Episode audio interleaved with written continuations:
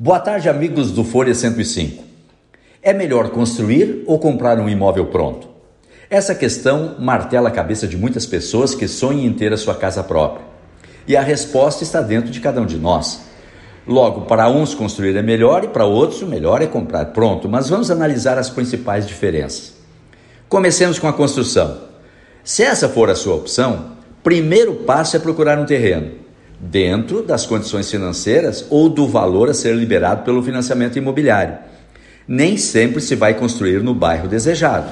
Vai se construir onde é possível se comprar um terreno e se construir uma casa pelo valor do financiamento aprovado. Comprado o terreno, é hora de contratar um engenheiro ou arquiteto e fazer a planta da casa. Depois encaminhar essa planta para aprovação na prefeitura. Aprovada a planta, se começa a construção, se for com recursos próprios. Se for com financiamento bancário, se encaminha a planta e a escritura do terreno para avaliação do banco. Um engenheiro do banco vai avaliar o terreno e a planta para então aprovar o financiamento.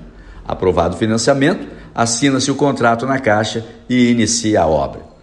Serão cinco meses no mínimo até que as etapas da obra sejam concluídas. Depois, chega a hora de pedir o habite-se na prefeitura e encaminhar o pagamento do INSS da obra. Só depois você poderá se mudar para a casa nova. Serão cinco meses de acompanhamento de alguns problemas com materiais e de mão de obra também.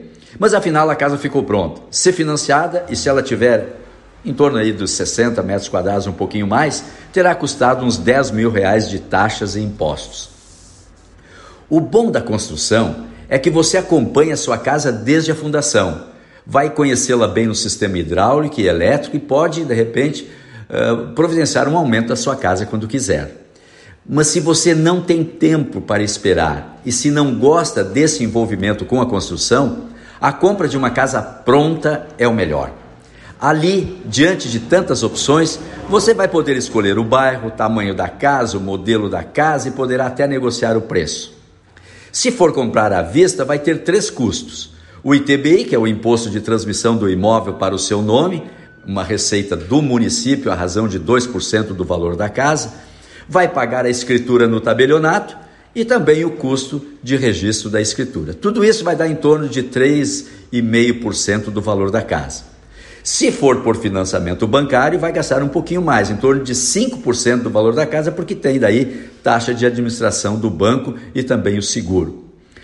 Agora, não importa qual seja a sua opção, se construir ou comprar pronto. Tenha a certeza de que ao adquirir um imóvel, você fez o melhor dos investimentos. A valorização anual é garantida e, se você quiser, além dessa valorização, você pode ter uma renda mensal com aluguel. Pense nisso e tenha seu imóvel hoje mesmo.